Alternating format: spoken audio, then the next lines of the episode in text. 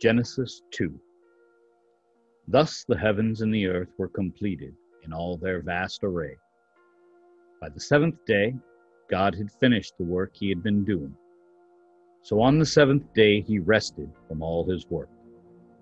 And God blessed the seventh day and made it holy, because on it he rested from all the work of creating that he had done. This is the account of the heavens and the earth when they were created.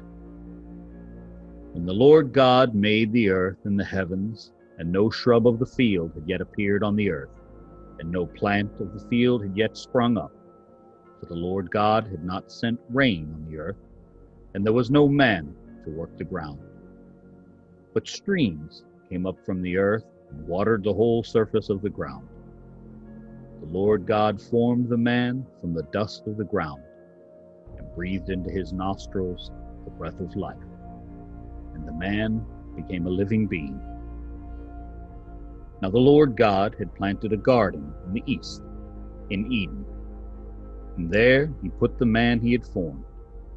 And the Lord God made all kinds of trees grow out of the ground, trees that were pleasing to the eye and good for food. In the middle of the garden were the tree of life and the tree of the knowledge of good and evil. A river watering the garden, flowed from Eden. From there it was separated into four headwaters. The name of the first is the Pishon. It winds through the entire land of Havilah, where there is gold. The gold of that land is good. Aromatic resin and onyx are also there.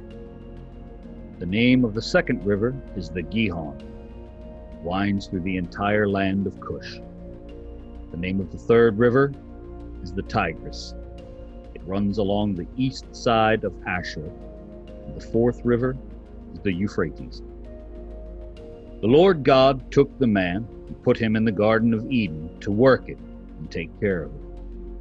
And the Lord God commanded the man, You are free to eat from any tree in the garden. You must not eat from the tree of the knowledge of good and evil, for when you eat of it, you will surely die. The Lord God said, It is not good for the man to be alone. I will make a helper suitable for him.